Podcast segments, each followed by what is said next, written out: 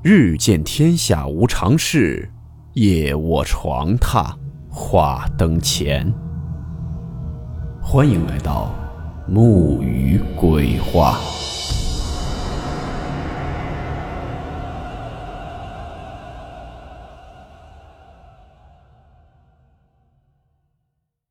大家好，我是木鱼。今天这个故事是青岛著名的一个恐怖地点。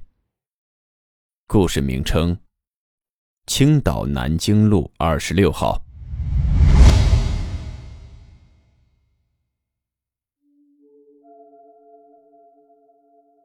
大概二零零四年的时候，在青岛的南京路上，有这么一栋楼。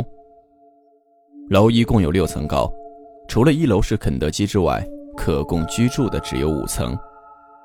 然而一到晚上，除了楼下肯德基营业之外，整栋楼连一点灯光都没有，显得莫名的诡异和冷清。要知道，这栋楼距离青岛人气最旺的超市家乐福仅有五分钟的步程，而家乐福所在的香港中路属于商业圈，几乎集中了青岛一半的办公大楼，且市政府也在这里，去还很方便。以上足以说明其绝佳的地理位置。所以，为什么住宅区却没人住呢？倒不是因为没人来，而是没人敢来。原因想必你们已经猜到了，没错，闹鬼。一开始里面也是有住户的，只有顶楼有两户是空着的。但是当时也没有什么人在意。可不知从哪天起，半夜的时候。顶楼总会传出女人的哭泣声，一次两次还好，可能大家以为听错了，或者是其他的什么动静。但后来却发现，那声音总是频繁的出现，大家也都开始感到了害怕，而且对大家的日常生活也造成了影响。于是有一天夜里，楼里的几个男业主就商量着一起结伴上去看看。不要纠结为什么要在夜里上去，因为那声音总是夜里出现。擒贼要擒王，捉奸要在床。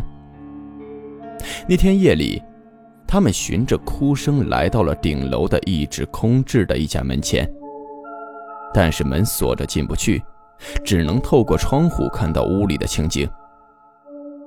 影影绰绰间，只见里面有位穿着白色睡衣的女人。就在那房间内，一直低着头来回的踱步，就那样漫无目的的走来走去。本就心中有些紧张害怕，看到这一幕，几个大男人吓得是落荒而逃。至于那到底是什么，谁也没心情追究了。发生了这种事，同在一个楼层的住户多闹心啊！于是没几天就搬走了一家。剩下的另一家住着两位老人，老爷爷和他老伴儿都已经年逾七十五岁了，对这些原本也不是很在意。但没想过了几天，家里的电视机突然会自动开启，电话也会不停的响。眼瞅着没法住人了，仅有的一户也搬走了。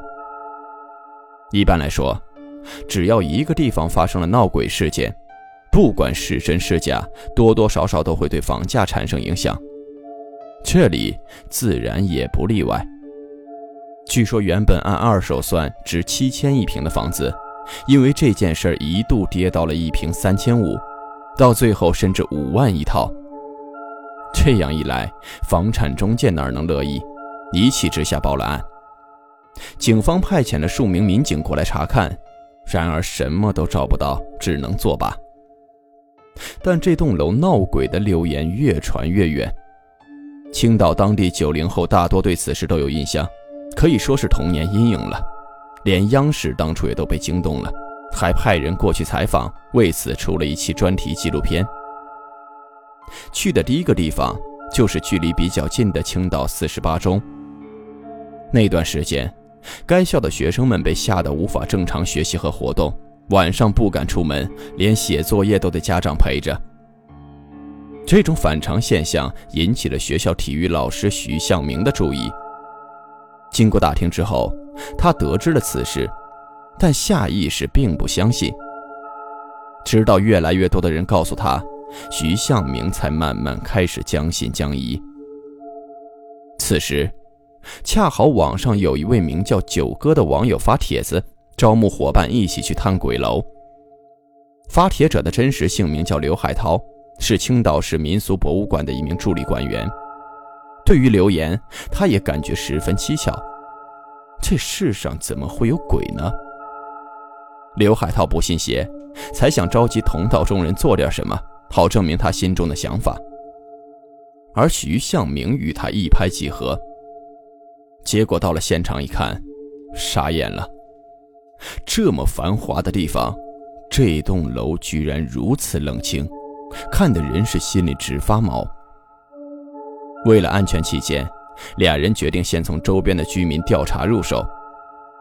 从居民口中得知，大家深受流言烦扰，有的人一到天黑就赶紧拉窗帘，不敢站在窗前；有人持怀疑态度，但又想不通，如果里面没什么的话，这么好的房子，为什么没人住呢？在调查过程中，徐向明发现，周边的其他学校传得更凶。甚至学生们上课互相传纸条，都在说，他们心中有着强烈的恐惧感。然而虚虚实实、真真假假，谁也说不清到底发生过什么。徐向明的心里也直犯嘀咕，看来自己想进一步了解，这趟扫楼是在所难免的了。二零零五年二月十八日，青岛迎来了一次大的降温。徐向明和刘海涛等十余人决定在当天凌晨十二点夜探鬼楼。尽管他们已经做了最坏的打算，但真正走进去的时候，面对阴森的氛围，还是忍不住萌生了退意。里面一片漆黑，只能靠手电筒打光，很多窗户的玻璃都碎掉了，要么就是摇摇欲坠的感觉。最诡异的是，这栋楼里的窗户全部用的是红色窗帘。几个大老爷们心里直发怵，徐向明在最前面，只能硬着头皮往前走。他趴在窗户上，透过窗缝往里瞅。这一看不要紧，里面一个黑乎乎的影子，立马吓出了一身冷汗。好在他们人多，不至于被吓破了胆子。冷静下来后，徐向明才意识到那是反光出来的自己的影子。但大家的神情明显都凝重了起来。既然没什么，为什么这里都要用红色的窗帘遮住呢？此时，队伍中随行的三个女孩已经被吓得说不出话了，拼命往中间挤。他们接着往上走。这时忽然发现，所有通往顶楼的门都被上了锁。商议了一下，大家决定先在楼道里支起帐篷，看能不能守株待兔。可直到凌晨四点，除了呜呜的风声，什么都没有发生。徐向明觉得这样等下去不行，就把人都叫起来，决定选一名队友，从一扇没有关严的窗户爬进去。最终进去的。是一名外号叫“大胆”的男生。结果他刚一进去，本来还没关严的窗户，砰的一下，立马就自动关上了。窗户上的玻璃险些都被震碎。大胆心里一惊，直接就蹦了起来。外面的人听到动静，连忙大声叫他的名字。而这边，在一片寂静漆黑中。大胆神经紧绷，只能靠手电微弱的灯光强忍着恐惧往上走。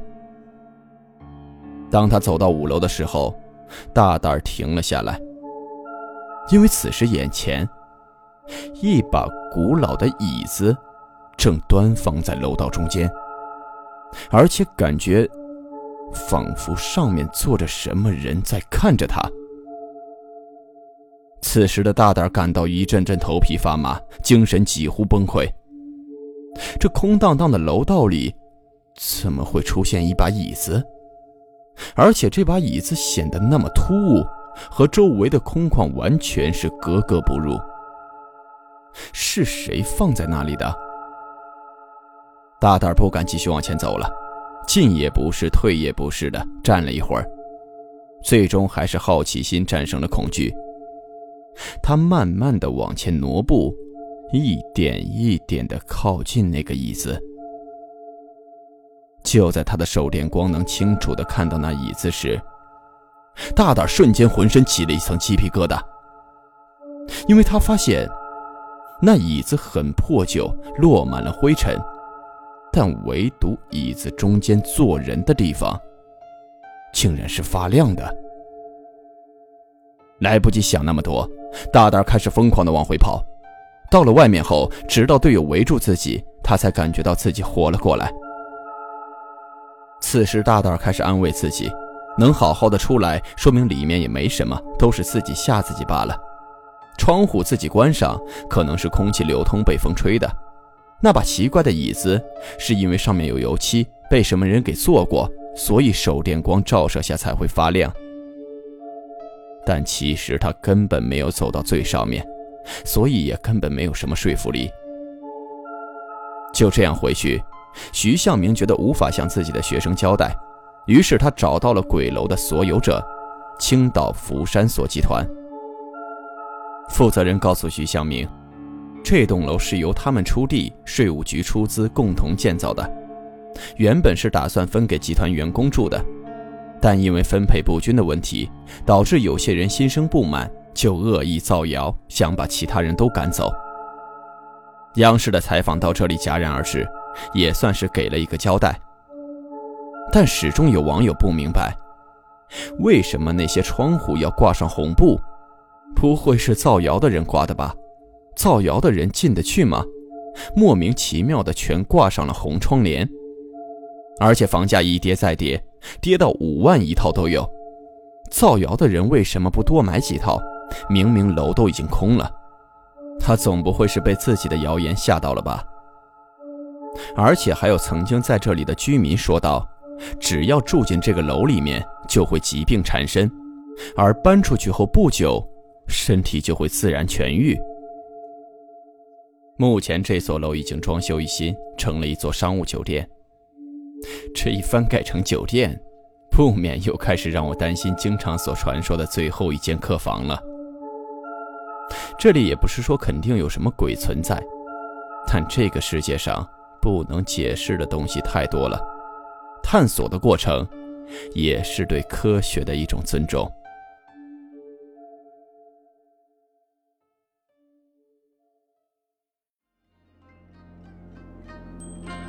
好了，我们今天的故事到此结束，祝你好梦，我们明晚见。